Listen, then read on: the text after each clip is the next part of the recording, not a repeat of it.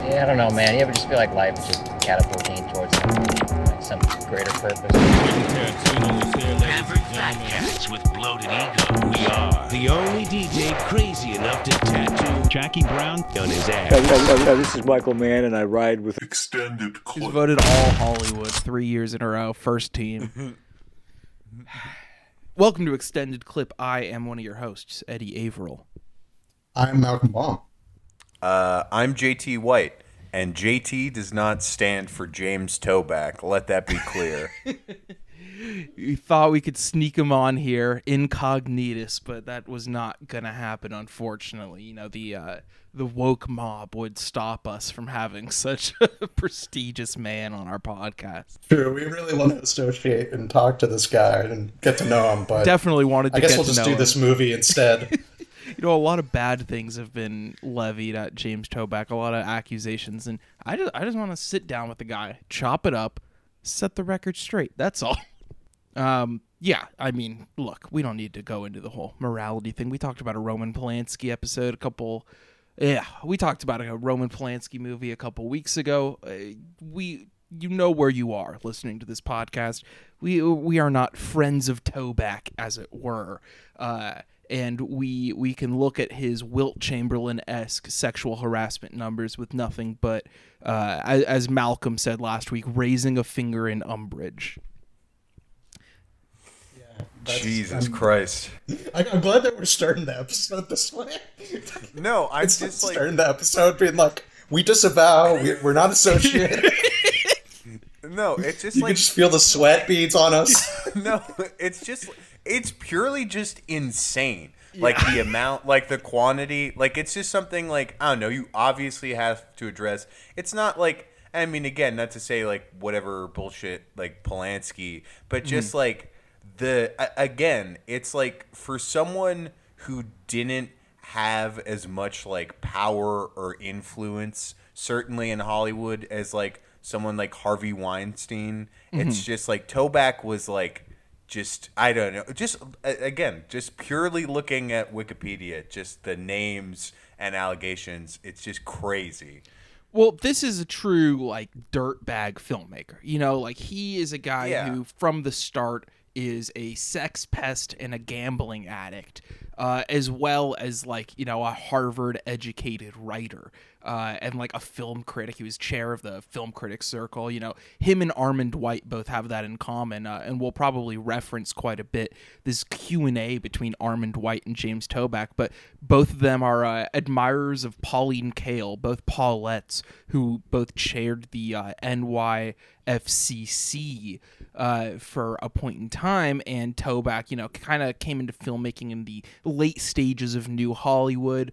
He wrote The Gambler, of course, and then directed Fingers and did some more movies throughout the 80s, and all very, you know, autobiographical seeming movies, or at least autobiographically related. So this movie finds him almost at the height of his power. This is 1999, and yeah, if you're looking at, you know, Hollywood as a kind of a gross power struggle, just like on a production level, you know, this is like the peak of Miramax, both having like the indie acclaim and the awards stuff, and you know, James Toback, who is a like known sex pest at this point, can throw his weight around and kind of do what he wants, and this just has so many stars in it. It's insane. Like every scene, there is just a surprise of like a big name kind of. This film takes place in the music industry, in the hip-hop industry, with about, I would say, about a third of the Wu-Tang Clan playing themselves. You also have Raekwon playing a fictional rapper named Cigar. Not really sure what the distinguishment there is, the need for it exactly. There's not exactly much plot there. But regardless, it's this kind of sprawling crime drama about identity and music industry and crime all intersecting. You have a basketball player played by Allen Houston, who, you know, Allen Houston's in his sixth year in the NBA when this comes out, and he's playing like an 18-year-old college freshman, which is very strange. And yeah, it's so you have this subplot where he's approached by Ben Stiller for a like gambling proposition. Ben Stiller turns out to be a detective. It's a kind of crazy, all over the place movie. For a 100-minute movie, it has quite a bit of plot mechanics going on, doesn't it? A lot of plot mechanics, but obviously not so interested so much in the resolution of these plot mechanics, and kind of more interested in kind of the questions that these scenarios arouse. There's so much going on, but it's so much of it is just like provocation and like sleazy like situations and scenarios that you're just sort of left to like, I don't know, like certainly this like riles up like a particular I don't know, class of people. Perhaps some of the hoity-toity individuals depicted it, like the dinner scene at the very beginning is so funny. But like, I don't know. And I mean, again, like the first scene like as well is just like that level of like racial provocation. Yeah, I mean, right away, you open with these three teenage black boys, and they're, you know, roaming through the forest, and there's always this, like, childhood joy. Like, okay, what kind of movie am I getting into here? If you don't know anything about the movie, of course. And then it's revealed that they're peeping on a, I wouldn't say a train being run, but multiple white women servicing a black man in the forest. Yeah, it's like Central Park, right? Yeah. That's like an evocation of itself, kind of, with like the Central Park 5 controversy. Of course, yeah. And all that stuff. And like it has like, I think that Wu-Tang song, like Daddy's Little Girl, playing over it. So it's really laying it on thick here. The provocations never end between the dialogue, the editing, the music choices, the plot choices. You know, character attributes. It's like really throwing everything at the wall and kind of asking more questions than it answers, for sure. But I don't think that's necessarily a bad thing. I just think it holds it back from being like as good as it possibly could be. Yeah, well, it's kind of funny, right? Because it's like, I think this is like the New York version of this movie, kind of like a little bit more arty and refined. And then you kind of have what is it? Malibu's Most Wanted. I knew you were going to bring that up. Malibu's, yeah. I mean, that's an easy 2 points for all those following along at home. And I think what I mean, or even I guess Bullworth, if you want to be, they kind of tackle different movies, but kind of tackle similar issues. But what I think with this one, it's kind of interesting because it doesn't have clean answers to these questions because, they're still unanswered, you know what I mean? And some of them are still, not quite resolved to this day. So I kind of admire this film's kind of rough around the edges, kind of, kind of making this very like political movie by setting up these scenarios and kind of, I don't know, playing with stereotype in a way, because it's kind of, you name the movie Black and White, right? And it's like supposed to like dissect white and black relations to a certain extent. But it's like, all the black people in this movie are rappers, Mike Tyson, basketball players. Yeah, they're rappers and athletes, and that's it. That's basically it. And so it's kind of, this is the Black America that these rich suburban white kids are seeing, or, even just normal suburban white kids. This is the culture that they're seeing. And kind of the question I feel like that's being asked throughout the movie. It's like, what's the cultural exchange here? Like what do white people get out of like, acting like their favorite hip hop stars, you know what I mean? And what's kind of, what's going on here with this phenomenon exactly? And I think, it's a pretty funny scene at the beginning where Jared Leto in his three scenes in this movie. One, the one where he's in the classroom and, he kind of asks the kids the question of the movie. And I don't know, there's some really funny answers there with the editing, kind of like the hip hop behind it. And we get to see, a lot of famous child actors in this movie, like Elijah Wood, Bijou Phillips, and they kind of give like these weird non-answers. And I guess I didn't know if you guys knew this, but most of the movie was improv, and that makes a lot of sense given kind of like the jumpiness of the movie and how it kind of edits together. I want to examine today with you the question of identity, and is culture involved, and is race a factor? Charlie? I want to be black. I want to get into the hip-hop thing. I want to go there. Raven? Times are definitely, different now. Things are different, and obviously now you see a lot of white kids, that admire and look up to the black community and hip-hop and rappers. Bryn? Yeah, I feel like the jump cut style definitely helps, the rough around the edges improv acting for sure. I love that classroom scene. It's very silly. Chiaroscuro is written on the wall, the interplay of shadows, light and dark. And it's just very, very silly. It ends with the Othello quote, I am not what I am. And the irony there, of course, is that Othello is a character who is generally played in blackface, whether it's, Laurence Olivier, Orson Welles, or whoever.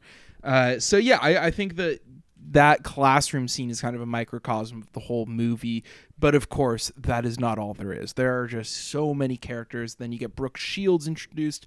She's shooting a mini DV documentary about this whole phenomenon, and throughout this we just kind of go back and forth through all of these subplots. Robert Downey Jr. is Brooke Shields' husband in this, in what I can only describe as gay face. It's really bad. Oh my God. It's like his performance is rough, man, and his scene with Mike Tyson is so funny. Oh. It's like ridiculous.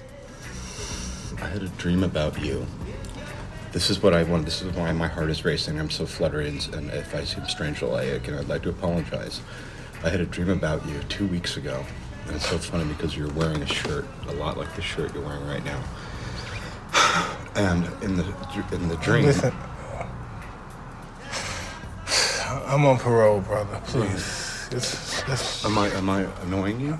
I just want to... I don't... Okay. I'm just having a peaceful moment here. Please. Okay. Well, in the dream, you were holding me. That's all I did. Oh, God. It's... Just, his coming out, too. Literally, at the end. Not, coming out because he's very, clearly gay. But just, the first, admission of it to Brooke Shields of being no, he wants to be openly out is I'm a cum guzzler. And that's after Mike Tyson called him a cum drinker too. Yeah, no. It's something in the air on that set about, the fluids. I don't know. Well, I mean, again, it's the movie's black and white, not gay and straight. So you can only you can only tackle one big issue at a time. Of course, so true. Some of the edges are going to be a little rougher, even though in a film with many rough edges. I want to make a movie kind of there's this movie black and white. I make my movie gay and straight, but instead it's called Straight Eye for the Queer Guy. About the interplay between gay and straight culture. I guess so. Yeah. I'll make it like this one, just kind of throw everything at the wall, you know what I mean, and just provoke some questions and whatnot, and call it a day. I don't know if I've talked about this before, but you mentioning Straight Eye for the Queer Guy, it reminds me of when Queer Eye for the Straight Guy was first on TV. I, just from advertisements and stuff, had a vague idea of what it was. And it wasn't until the recent revival of it that I found out I was wrong. And for almost 20 years, I thought it was a game show where it's a bunch of straight guys and one gay guy. And you have to find out who the gay guy is. That's what I thought it was from the time I was 6 years old until I was probably 23 maybe.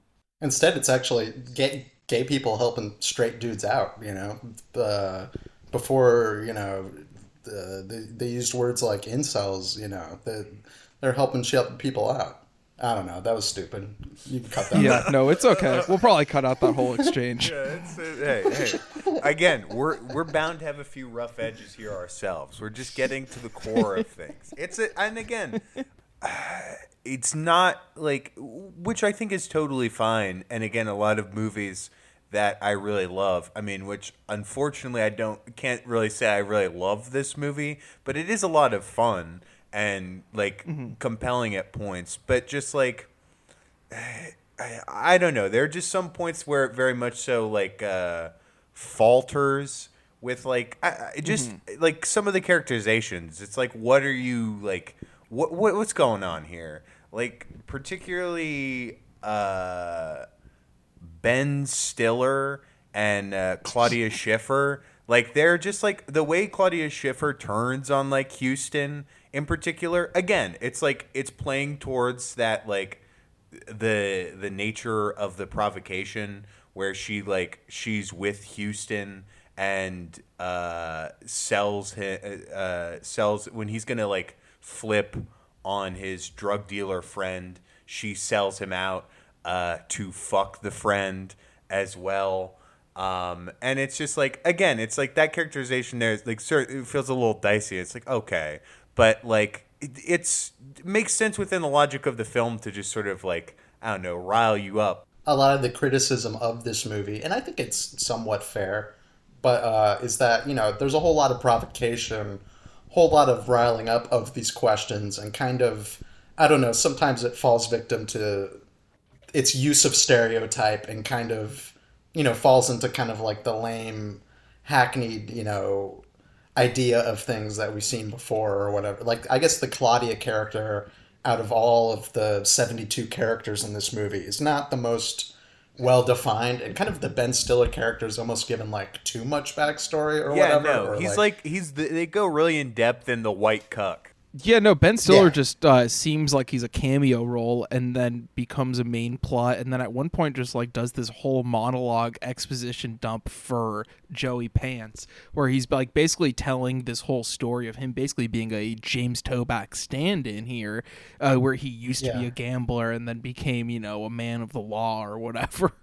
And yeah, it's, I don't know. I feel like the James Toback self-bio stuff is kind of scattered across a lot of characters here, which is it's not a great aspect of this. And I think the most autobiographical thing about James Toback on this movie is unfortunately probably the treatment of women. As JT was saying, the characterizations are just like so thin and so like I get the purpose, you know.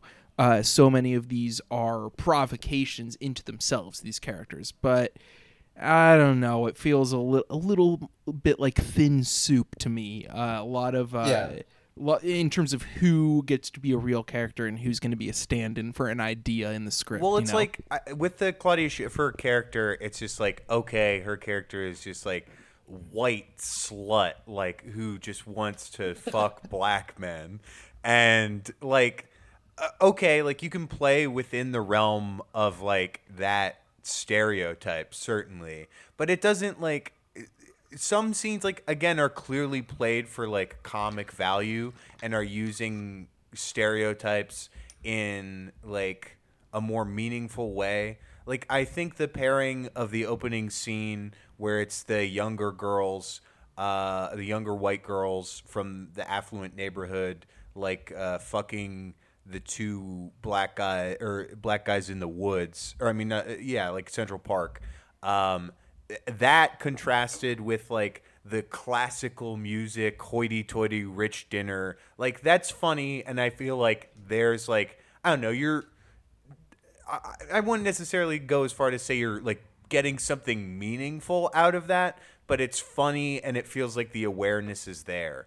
But then you like flip back and forth to like the Claudia Schiffer character or Robert Downey Jr. And it's just like, okay, these characters are just stereotypes. Yeah, you know, you play stereotype games, you get stereotype prizes. And I guess the thing is, though, it's like the kind of like the white slut aspect is kind of covered with the younger teenager characters. So kind of like the Greta or whatever, the Claudia Schiffer character kind of just feels like a retread of that. And also like the Ben Stiller character is trying to like kind of get across, like it's trying to connect a couple dots that don't quite make a straight line, where like it's kind of trying to connect how these kids are sublimating their like teenage rebellion into hip hop culture, how like he kind of did that with like, you know, his parents being activists and him being like a scumbag, you know, gambler or whatever. Mm-hmm. And kind of like this need to reinvent himself and, you know, find identity in a place where, you know, he feeling that his own culture is not exactly so rich and filled with whatever. So but it doesn't quite make so much sense. And, you know, I don't know. I feel like, you know, what I'd want from this movie is to kind of almost lean more in its like formlessness direction. And we kind of just have like random meetings of like Brooke Shields and the kids meeting Method Man at the wall and kind of just having some weird improv moments there, rather than kind of following this Ben Stiller, Joe Pantoliano storyline that kind of ties it all together. But I feel like the movie's not even interested in those things for the most part. It kind of maybe on a scene to scene basis there'll be more interest. So it's kind of I don't know. I feel like this could have been more formless, more I don't know, Godardian or whatever. Yeah, I mean, hey, Toback was a fan of Godard as well. That's a great... Maybe it's because you just read that Armand White, James Toback discussion mm-hmm. that mentions Godard that you bring it up. But it is, and I feel like the plot tying everything together with the Stiller undercover character using two different friends of Rich Bowers to get in on him, it feels pretty obligatory. That feels like a studio mandated third act type thing, you know, like he almost had to do that so he could pull off the first 50 minutes of this movie feeling so sprawling and random and scene to scene, which I actually do like, but I don't know. I like it with reservations, you know. The Brett Ratner cameo, very strange. It's a hit. I'm doing Hollywood films. You got a hit record, okay? I want to do a video because if I do the video, it's going to cross over. I've never been to Staten Island before, okay? But I know what you're about. Again, I don't get why Raekwon is playing a fictional rapper named Cigar rather than just being Raekwon, when Method Man plays himself and so does Ghostface and Inspector Deck and everything. It ends with Brett Ratner directing a video for Raekwon's character Cigar over the end credits, which is very funny. No, yeah, I mean, I kind of enjoy the Brett Ratner scene because I think this is another kind of thread it's trying to get at that it is not even clear, but how capitalist hip hop is for the most part, and how it's become mm-hmm. such like a major product, and kind of like and like, I don't know, just like that scene with that scene, you know, with Brett Ratner is also the same scene where Method Man rolls up, and kind of like Brett Ratner kind of like selling this music video idea to them. I don't know, it was just kind of a funny scene, kind of like he's like, I understand what you're doing, but I can make it cross over, you know what I mean? And kind of like you know, this the market of hip hop, and kind of, you know, how it's becoming such a mainstream thing, and what, you know, what to do with that. And with, you know, I think that's with multiple characters kind of like selling out the power character or something. I think it's trying to get at something there that's like totally, yeah, it totally doesn't do enough to really make any sense of it. But, you know, it's trying to do something there. You know, another funny thing about this movie, this like, the club Scott Caan aspect is such a, like, I thought that was going to be like a factor, kind of like the old Italian wise guys versus like the black gangsters, and kind of like old versus new New York or whatever. But that really doesn't amount to anything. Yeah, Scott Caan in peak thumb mode. Like, he is absolutely just thumb James Caan in this movie. It's crazy. I mean, he always kind of is, but this movie is the peak of that look for him. Yeah, I mean, it's another thread that just kind of goes nowhere. You know, just like in the beginning of this, we see James Toback as a guy who owns a studio and doesn't want to let the rappers record there unless they have a white lawyer to meet with him, you know. And it's all this stuff that's like very obvious provocation kind of stuff. And, you know, I hate to say it, it's like I hate to say a TV show did it better, but just seeing the very brief screen debut by Michael B. Jordan and seeing Method Man's scene and a few other scenes reminded me, of course, of The Wire, which gets at a lot of these ideas in a much more interesting way, just like on the side of 100 other things, of course. But what this has going for it is more on the filmmaking side. Toback has style in his bones and like a passion for filmmaking, clearly. The jump cut style influenced by Godard, of course, shaping the improv based acting style is a really great way to liven up the scenes, and none of the scenes really feel dreary in a way. There's some stuff that's hard to watch because it's like intentionally cringeworthy or whatever.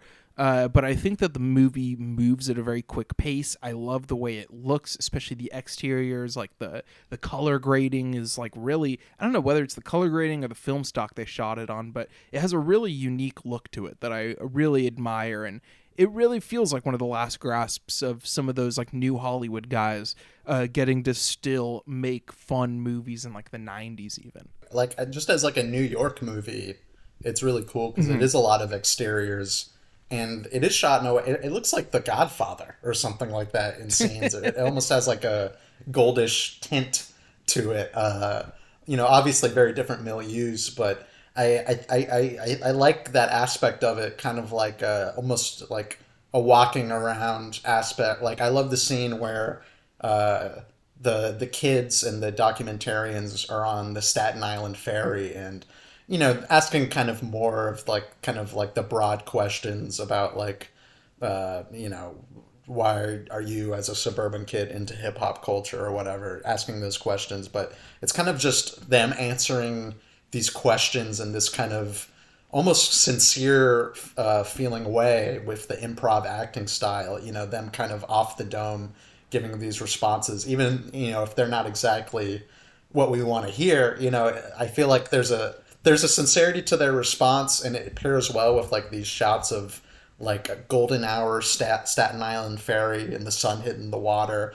And I think there's a sincere quality to this movie that I admire, you know, behind all kind of like the use of stereotype and kind of trying to make you uncomfortable, that I feel like there's a desire here to ask some tough questions that even, I don't know, you know, like, some movies that have done it better and have done it in a more interesting or just a more traditional storytelling way have dug into it. I feel like it's at least kind of doing the intellectual work of asking these tough questions. It doesn't quite answer them, which is kind of the, maybe not the disappointment, because it's okay to left unanswered questions, you know, let audiences respond, you know, as a research test. But I guess it's kind of like, when you have this much provocation, you kind of want a little bit of vegetables, so to speak, at the end sometimes, you know, but I think it's the quality it has of kind of asking the tough questions. I don't know. I feel like a lot of movies wouldn't go places this movie went. Oh, I agree. And I like with what you're getting at there with how sincere the movie is.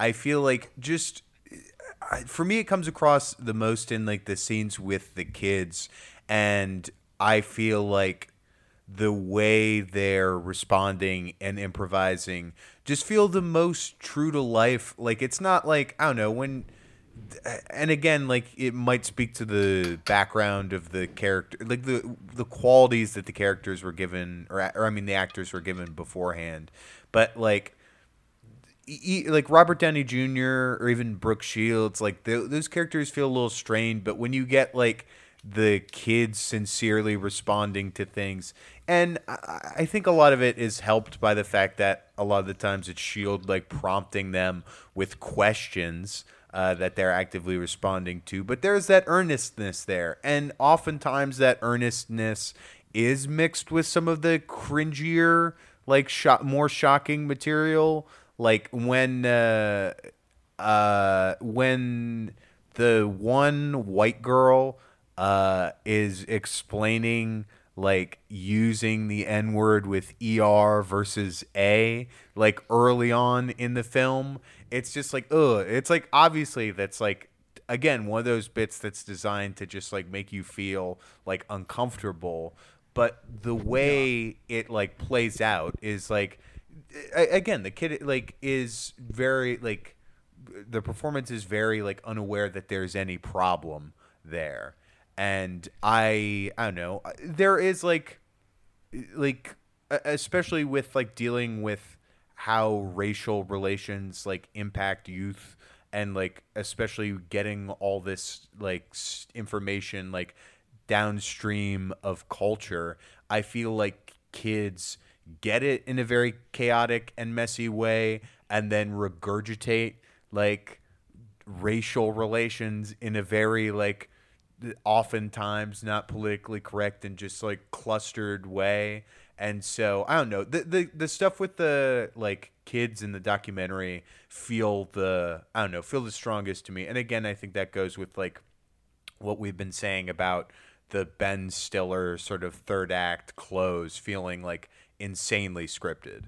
Also, I know you said clothes, but clothes with a TH. Ben Stiller's wardrobe in this is ridiculous. The like really slick jacket and like oddly fitting pants and like weird hunch he walks with. It's, I don't know. I'm not one to usually complain about this, but it's like the realism of like the police type stuff is so ridiculous, and like the actual law side of the crime aspect of this movie is so just off to the side kind of. But you know, sometimes you don't need that. It's fine. Any final thoughts on this one before we wrap it up? What about the music in this one? So this is like an interesting topic. So the soundtrack has some Wu-Tang tracks on it, and these guys appear in the film. I believe also Onyx appears in the film briefly. Yeah, Sticky Fingers. As young white gentlemen growing up in the early 2000s, did you boys grow up listening to rap music, and did you have any kind of weird feelings about that growing up, it not being your music per se? I never really thought of it like that, especially as a kid. It's only when I got older that I thought of it, I don't know, in those terms. I mean, I guess I don't even exactly think of it in those terms, but like the idea of that coming up. Because, like, I feel like, you know, I'm a little bit, I don't know, maybe it's just where you grow up too, but I feel like I'm, like, you know, a little bit younger than you guys. I don't know if that has anything to do with it, but, like I feel like hip-hop was, like, the dominant genre of, like, my childhood. Like, even beginning as a child, not even starting in high school, but even as a child, like, I feel like I heard people talking about, like, Eminem and like 50 Cent and you know, or stuff, I don't know, people who are like kind of crossover pop hits of that stuff, like I don't know, like Flow Rider. Yeah, no, the pop music at the time was rap rather than rock, basically, other than whatever, like Coldplay. But yeah, no, exactly. Like I kind of remember that change in tide, like in the very early 2000s. I am a little older than you, Malcolm. I was born in 94.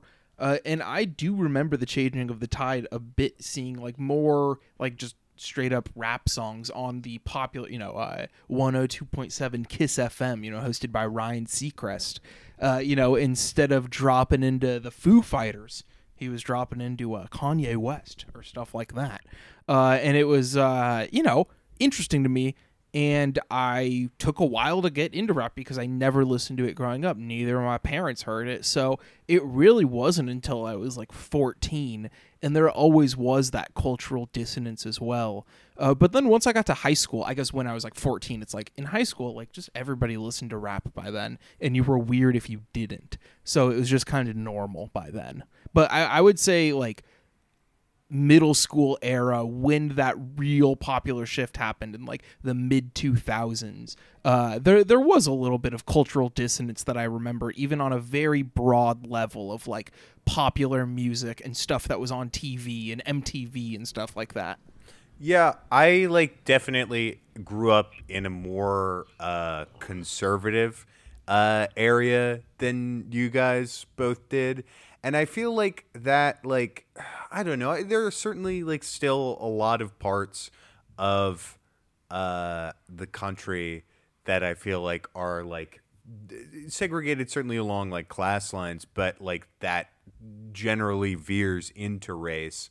And yeah, I don't know. It is one of those things. Again, I don't think like everyone in like high school and like middle school and stuff like that was like listening to rap because it, like, I don't know, it's of the time, and like, I don't know, it's popular music. Like, what are you, like, you're, of course you're going to listen to it, and it's like strange, like, not to.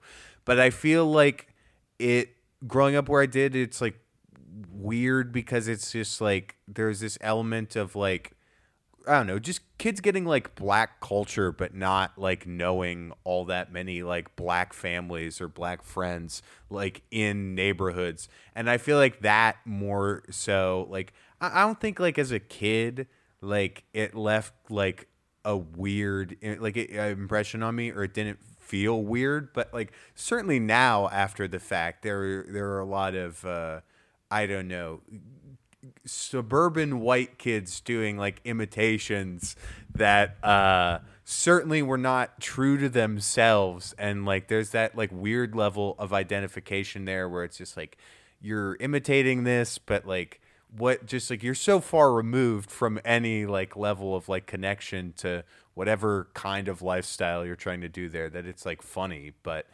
again, like I feel like that happens with anything like in like popular culture. That's, you know, I feel like that's a good point to bring up, because part of the interview I read between Armand White and Toback, and of course Armand White, one of the few critics, although Ebert liked this movie too, so maybe I shouldn't say that, but it's like, you know, if you were to think in your head, would Armand White appreciate this movie? I guess it could be a stretch. He would either hate or love it, but he seems to love it. And he's very interested in Toback as a director in general. But I think it's just interesting, this interview. He kind of has, like, Toback himself, you know, growing up as a young adult in the 70s.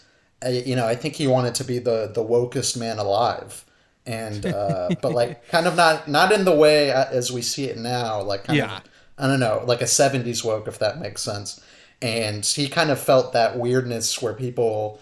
you know, talked about blackness, but didn't really have any like black people in their lives or whatever.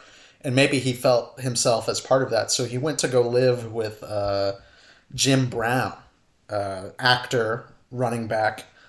And there's just a very funny passage that I want to read just for laughs. I don't know. We can analyze it if we want, but I just want to... Toback kind of went under... a transformation under Jim Brown. He kind of, he was influenced by them in a sense. And this is a quote about his time there. He said, "I obviously kept a part of my own language, but I slipped into rhythms and speech patterns that I guess might have been a bit comical to an outsider, but I certainly didn't find it funny. I enjoyed doing it, and it made me fit in better, and I felt it to be natural. I wore a dashiki almost daily. I had my hair to the extent that I could get it, a pseudo afro. I definitely walked differently. I very consciously developed a kind of quasi limp that was modeled on Jim Brown's walk. And I also would say that sexually there was a sense of physical abandon in that house that I had never before, and I don't think I ever would have had I not been exposed to that sexual environment." So that last part's a little dicey. Maybe the whole part's a little dicey, to be honest, for different reasons, yeah. But it's kind of funny that in this passage, he's kind of describing what the young kids are doing in the movie.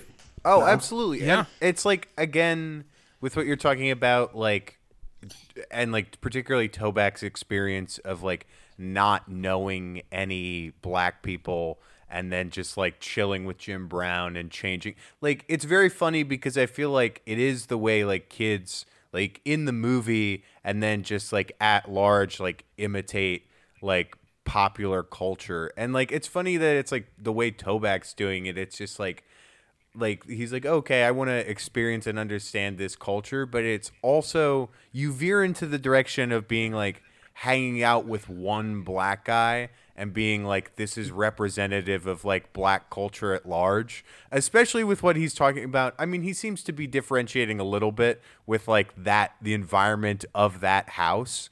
But he's, I don't know, speaking into more broader generalizations there. This segment of the interview obviously reflects a large portion of the movie in terms of the racial identity crises that people have, and also reminded me of a few favorites of the pod. Of course, you have Bill Simmons' racial identity crisis in his book of basketball, where he's referred to as Jabal Simmons. And you also have the great, not great song, but a fantastic album, Street Hustle by Lou Reed, which has the song I Want to Be Black, which I think all you really need to know, outside of the fact that it is pretty bad and offensive, the satire lays in the verse that says, I don't want to be a fucked up middle class college student anymore. I just want to have a stable of foxy little whores. Yeah, I want to be black. So obviously there is a certain coolness that is projected in a certain type of media that is far from representative of black culture at large, of course, but the way that hip-hop mythologizes people, and the way that, let's say in the 70s, blaxploitation movies, mythologized people. Like, you can see why the middle-class ennui of a person like James Toback, Lou Reed, Bill Simmons, etc., would be, like, projecting themselves onto this whole other world to them, which really is just the same world that they live in. But they've lived in such a segregated culture that it just can only cause shock, and it can cause weirdness, like this movie, that passage from the book of basketball, and I Want to Be Black by Lou Reed.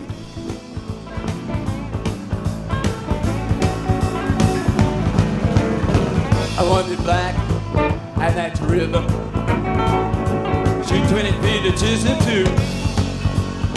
And fuck up the Jew. I want to be black, I want to be a panther, have a girlfriend named Samantha, and have a stable of foxy whores. Whoa, whoa, I want to be black. Oh, I don't want to be a fucked up middle-class college student anymore.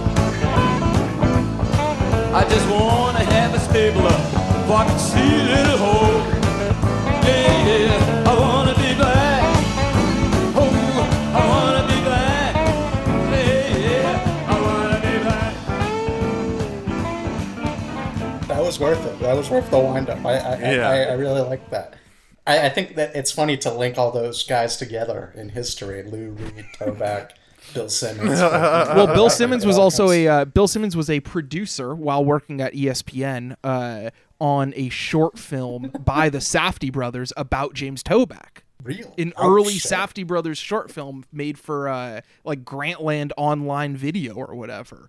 It's about James Toback and Norman Mailer's fight, and it's like a recollection of it, like an oral history, directed by the Safdies, produced, of course, by Bill Simmons because he was the boss of Grantland. So there's the connection. Yeah, what a small world we live in. And I'm sure the Safdie brothers like Lou Reed. Next. I'm sure they like James Toback. I bet they talk about it a lot. Oh yeah, no, I mean that it's so clear that Toback influences their films, like his autobiographical story, films like The Gambler, just like reading about that film, and I think they've mentioned him in interviews. I would have to assume that they do. One very funny thing about James Toback is if you look up, and this is just from the people I followed, but I looked up James Toback just like on Twitter from the people I follow, and the amount of times that Will Sloan has tweeted about James Toback is about 100 times more than anybody else combined, probably. So we're gonna have Will Sloan on to talk about like The Gambler or Fingers or something like that in the near future for sure. Yeah, but he said his initial review of Uncut Gems, his tweet from like 2018 was Uncut Gems. Ha, the Safdies got you to like a James Toback movie. Yeah, this is quite an introduction to, I don't know, Toback as a director. You know, yeah, I mean? Absolutely. I can't wait to watch more. I mean, I hate to say that. Look, I'm pirating the films. I'm not supporting the guy. It's just he seems like a very interesting, horrible figure that I want to dissect more. That's part of it. It's just like he's a weird, fucked up guy, and you want to get inside that skull and see what's clanging around in there. Absolutely. What makes him tick? Who's his guys? What'd you say? It's like the Kramer portrait. Yeah, the Kramer portrait, exactly. I want to watch it's funny that his next movie is Harvard Man and stars Adrian Grenier of Entourage fame. It kind of looks like a fake movie that he would be in Entourage. But, and Scott Caan's in Entourage too, right? Yeah, Scott Caan is also in, only like for a couple seasons, but yes, he's in Entourage. I wonder how many Entourage cast members James Toback has put in his movies before, because is Brett Ratner also in Entourage at any point as himself? Brett Ratner is also in Entourage at himself. There's a whole Brett Ratner episode, I was going to rack multiple. Up the amount of sex offenders associated with this movie, but I'd rather rack up Entourage cast members. That's more of a positive spin. Tyson has probably appeared in Entourage. Yeah, he fits in both categories. Let's not talk about the overlap of the categories. The one circle Venn diagram. The Robert Downey gay stuff is kind of like weird throughout the movie. Absolutely. Although I do think that scene between Tyson and Downey Jr. is just so kind of holds up as a scene even outside of the movie. Just kind of a... Yeah, it feels like Downey Jr. in his like Saturday Night Live era, just like goofy stuff, you know? But like the way Tyson reacts feels so genuine. Oh, and, yeah. Like, that's like that's as close as the movie gets to like getting that documentary feel to it, because it really, the improv there is pretty masterful. And of course, Toback did make a documentary about Mike Tyson. Sure. Yeah, so that's pretty much going to do it on this one. That was a very fun movie, wasn't it? Thank you, Malcolm, for selecting this one. You're welcome, man. You're welcome. Do you anybody have any final thoughts on Toback and this picture? I think we're good. I feel like we've unlike the movie, we have neatly put a bow on black and white race relations and how it's disseminated through culture. Yeah, it's all resolved now. All right, then we will be right back on Extended Clip. I want to know about the wall. I want you to tell me about the wall. All right, Sam, I'll tell you about the wall. This wall right here is a monument to two fallen soldiers that lived out here. America is definitely eating us young, and it's past time that we did something about it and took responsibility for our own ways and actions, you know what I mean? Mm-hmm. That's why you got Can It Be, All So Simple. Wu-Tang. It ain't that simple. You know what I mean? It's never that simple. That's why after the laughter, there's always tears. You'd be surprised how many white kids do know what time it is. You know what I'm saying? Everybody's talking about the good old days, right? Yeah. Everybody, the good old days, Good old days. Well, let's talk about the good old days. Let's talk about them shit. Hold up, baby. Take you on this lyrical high real quick. 1993. Let me ask you a question, Dean. What you think these white people really want from us, man? You know what I'm talking about. White motherfuckers out here trying to imitate us, trying to rap, trying to dress black and all this shit. Bitches throwing pussy all over. What's going on with this shit? A lot of people just think it's like size, you know, the myth. Niggas got bigger dicks and shit. But I don't think that's it, though, man. I think they gonna get some kind of life force or some shit from fucking with us. And we're back on Malcolm in the Middle. Well, it's, you know, yeah. And we're back on Malcolm at the Clip. Back. What? Malcolm at the back. I don't like the sound of that. I'm in the back with one foot on the wall, kind of whistling.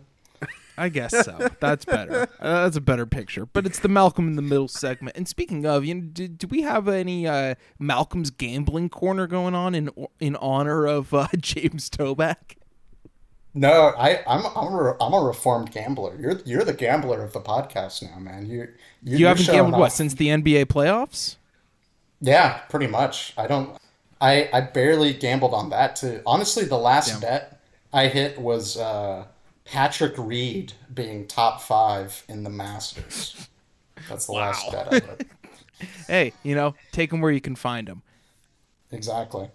I'm just like feeling very good right now, having seen Wembanyama's summer league debut last night, And a couple days ago, I put in the bet on the under for his points per game for the season. The line was at 18.5, which is insane. So I'm feeling pretty. Yeah. That bet no longer exists on Bovada. Like, my bet is still good, of course, but you can't make that anymore. Of course, after last night. But yeah, hey man, when those Rookie of the Year odds come back, you gotta go Scoot Henderson. If it's plus 200 or better, you gotta go Scoot Henderson. That's the gambling corner. Now, for Malcolm in the Middle. Malcolm, have you watched anything good since the last time we recorded? You know, I watched this movie called Less Than Zero, starring, funny enough, Robert Downey Jr. in kind of one of his more iconic performances, you know, kind of made him a star in people's eyes. And it's kind of a basic story, some fresh out of high school, young adults, early 20s types. We got a trio of Andrew McCarthy, Robert Downey Jr. and Jamie Gertz here, kind of like a weird thruple type of, one guy is dating the girl of the group, then the other guy's dating the girl of the group type situation. And basically Robert Downey is like a rich junkie doing too many drugs, and he's in trouble with James Spader, who plays a drug dealer in this. Pretty, kind of funny to see James Spader get casted as a drug dealer, but then he kind of still just acts kind of like as the teenage characters he'd play in these teen movies from the era. Still kind of giving off that rich kid snottiness. Although I think that's obviously the point, kind of like this privileged drug dealer. But it's just kind of a funny performance. Who actually, Robert Downey is so in debt to Spader that Spader's making Downey turn tricks across Los Angeles, making him have sex with guys when he doesn't want to. This movie, I liked it quite a bit, a little bit more than I was expecting. I'm kind of looking at my Letterboxd friends, and no one really seems to like this movie at all. I think it's because it's very easy to not feel sympathetic for the main characters in this movie. It's, it's kind of like the main characters from Black and White, almost in a way, kind of like these rich suburban kids, but I don't know, the basis of melodrama, in all these 50s movies, a lot of those characters are wealthy types, you know what I mean? It's a lot of the great melodramas have dealt with the sad and the wealthy, you know what I mean? It's an interesting phenomenon, right? It's kind of like, it's old at this point, but I still think it's one worth looking at, kind of like, how can one be so wealthy, achieve everything, give everything to your kid, and they still end up being like exactly the opposite of what you want them to be. And but to be honest, those aspects of this movie are not what makes it good. It's Ed Lachman doing the cinematography. I've never heard of this director before. Yeah, one of the best. The director is named Marek Knivzia, and he never really directed anything as big after this, but kind of just seeing kind of cool rich kid Los Angeles in 1986, and kind of like the locations that they get and how they're shot, and kind of like there's a lot of parties in this movie, just the elaborate kind of parties that kind of capture the imagination of like this lifestyle.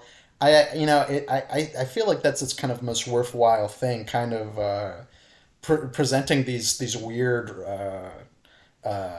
elaborate parties with crazy set design, and kind of just the architecture of all these people's houses. It's kind of, I guess I kind of like it in a materialistic way, but and I think the performances are strong too. So if you're on my age, I bet your parents probably saw this movie and have an opinion on it. So Tell them to watch Less Than Zero, Dan. See what they think. Yeah, I want to check that out. I want to read the book, the Bret Easton Ellis, of course.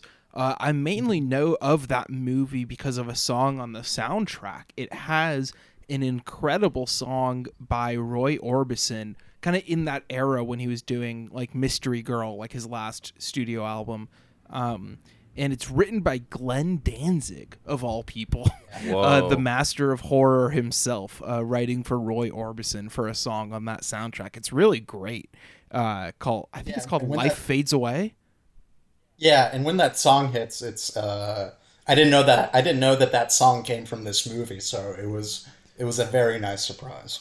Yeah, it's an original composition, you know, between, I don't know, there's a couple very late period Roy Orbison bangers between that and the Elvis Costello penned The Comedians. JT, you see anything recently that you liked? Yeah, no. Just the other night, I watched a big comedy blind spot that I had been meaning to get to for a while. I watched it with Nico, and it was a childhood favorite of his, as none other than Tommy Boy, starring. Oh my God, a childhood favorite of mine as well, Chris Farley, and it's like one of those things where it's like, I don't know. I'm sure had Farley lived longer, like I feel like he would have like a great like legacy, like continuing even like working alongside like Sandler. Like you can speculate for hours what that would have been like. But I don't know. In terms of like stacking Tommy Boy up against 90s like Sandler comedies, it isn't as funny to me as those are, but there's still a lot of really good gags, and I don't know. I feel like I've thought a lot about what Malcolm said last week, where he was like, more and more tone is what the deciding quality of like how you like a movie. And with something like Tommy Boy, it's just like you get, I don't know, just the atmosphere is great. It's a road trip movie. You got your buddies Farley, Spade, Dennehy, like I don't know, it's a good stable of like, I don't know, just 90s like comedy cast. Rob Lowe, yeah. And I don't know, it's, even if I feel like there are a lot of gaps in like the material, like I feel like especially like the driving like back and forth banter between Farley and Spade isn't necessarily the best, but I do think the way their friendship grows is very organic, even if it is just like, you know, every beat of the plot, but there's a comfort in that familiarity. And just like, I don't know, the movie's not doing anything crazy or new, but it's just a very pleasant, familiar ride, and I'm glad I finally got around to it.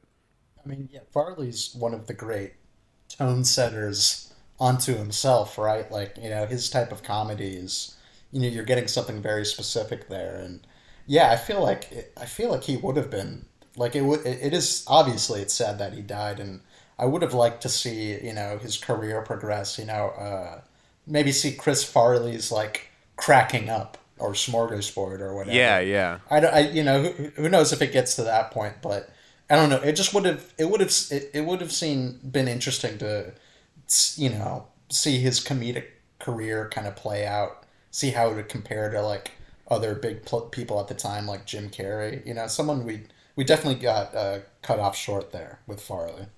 What if he got really skinny like Jonah Hill? Ugh. Oh, He would get the Ozempic for sure. I mean, that's happening. By the way, that's how everyone's going to be skinny in 5 years. So that's going to be fun. All right, it sounds good to me. Yeah, I'll take it.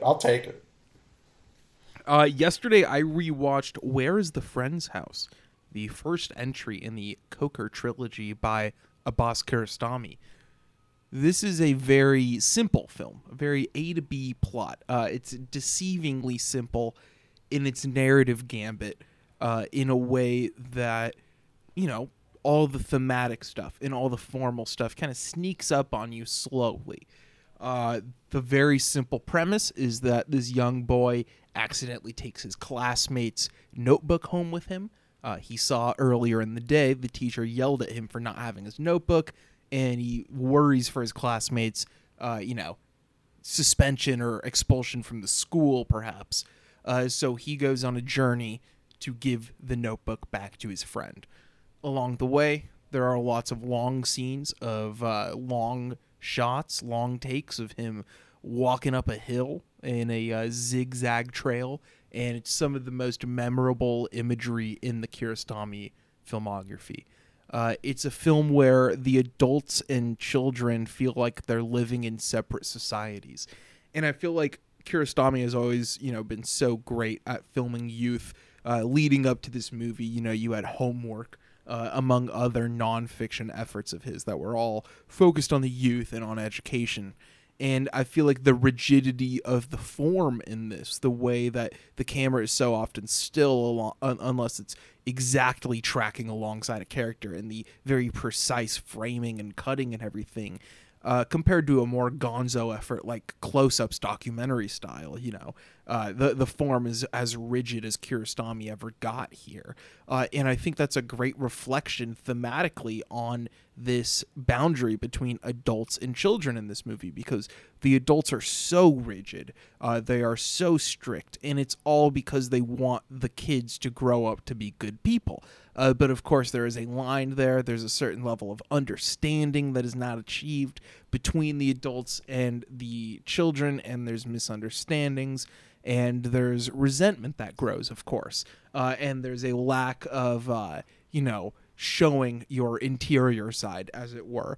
But there's a lot of lessons to be learned from this film about kind of community. And, you know, the kid, he meets this old man that made doors for half the neighborhood, and, you know, how this neighborhood has kind of been built upon tradition. And even if the film is undecidedly taking the side of the youth, it's also hearing out these old people in a way that is extremely compelling and makes their case crystal clear as to why they feel the need for such a rigid conservative society. And I think it's a incredible, like, intersection of form and content there from Kiarostami, and probably like his first masterpiece. Yeah, I mean, his... I feel like, you know, this isn't even controversial to say, but the work he did with children, you know, both acting and documentary, I don't think anyone's really eclipsed him there. Like, I really feel like some of his work and the understanding he has for children, I don't know, is very moving and touching. In a lot of ways, you know, where other movies and other directors can't exactly get away with it. It'll feel too schmaltzy, but I think... like you said, it's the perfect intersection of form and content. And that's what I think of when I think of Kiarostami. On the absolute opposite end of the spectrum, the day before that, I also watched Indecent Proposal, because I love me some, you know, 90s Hollywood slop. I'll watch all of it. This one was particularly bad, though. I gotta say, a lot of people, you know, it's everyone's favorite thing on film Twitter to be like, don't you miss those erotic thrillers from the 90s and late 80s? Weren't they so good? And it's like, okay, so Adrian Lin, he's supposed to be like the auteur of the genre, right? And this one, even though I know the script isn't supposed to be like, nobody thinks the script of Indecent Proposal is good, but it is bafflingly bad on almost every level other than the general competency of studio filmmaking in the 90s, which we've talked about all the way back to our very first episode, with something like Scent of a Woman, which, like, the form of is way better than it has any right to be, because Hollywood technicians at that time were working at such a high level. Indecent Proposal, I got, like, the new 4K remaster of it. It looks fucking gorgeous, man. Like, it's so soft and lush and textured, and, you know, the lighting is just, like, dynamic in every scene, and it's just a total piece of junk, though, and the eroticism is a fucking joke. It's, like, literal Skinamax shit in between just, like, really bad, trying drama that it's funny for the first, like, 45 minutes or so, then it's pretty rough sailing after that. So, you know, next time you ask for those, you know, erotic thrillers to come back, think about what you actually want. Do you want Basic Instinct and Body Double? Of course you do, because those are auteurs who are looking at that genre from a distance. And in '84, it wasn't even really a popular genre. Body Double's doing it about, like, softcore porn and stuff like that. But with Basic Instinct especially, it's an auteur looking at a distance at this genre as a phenomenon in the United States. And they're doing cultural commentary while also, of course, indulging in the sleaze, because who else does cultural commentary while indulging in sleaze like De Palma and Verhoeven? That is all on that rant. I feel like this movie is kind of, you know, it's not that popular, but it's kind of lasted in kind of the cultural conscience because I think the concept is better than the movie itself. You know what I mean? Or it's like, it's like a classic, you know, it's like a street question that you'd see in like those TikToks where teenagers ask weird sexual questions to people. Yeah. Like, it's like, would you let, you know, your wife have sex with another man for $1 million? And I think that kind of captures people's imagination. But yeah, everything else about it is kind of fun. You know, I guess Robert Redford had to, you know, he was keeping independent cinema alive by taking these jobs and running Sundance, right? So you gotta make your indecent proposals and, you know, lay dick every once in a while to keep the bills paid. Woody Harrelson on the tarmac chasing after the helicopter. That's fun. That's like that as like the built-in trailer moment is so fucking good. I changed my mind. Well, that is going to do it for this week's extended clip. The month of music continues next week. JT, I believe it is your turn to choose a movie. What do you got? I am selecting a little tale about a country singer named Loretta Lynn, and it is Coal Miner's Daughter. This is one I feel like I've heard, I don't know, a lot, like I've heard some stuff about. I feel like it was, I think it won some sort of Oscar. It kind of seems like it might be on the border of like Oscar baity bullshit, but I don't know. I'm curious enough about, Loretta Lynn, Coal Miner's Daughter, hell of an album. Yeah, I don't know. I want to see what this one is all about. All right. Well, until then, I don't know. That's it. Bye. Bye. Our time has come. The clouds are calling. December wind has come my way. And now I feel the world falling all at once. It's too late, life fades away. The night is my day, all thoughts slip away. And even though I must leave you, remember I love you. I'll always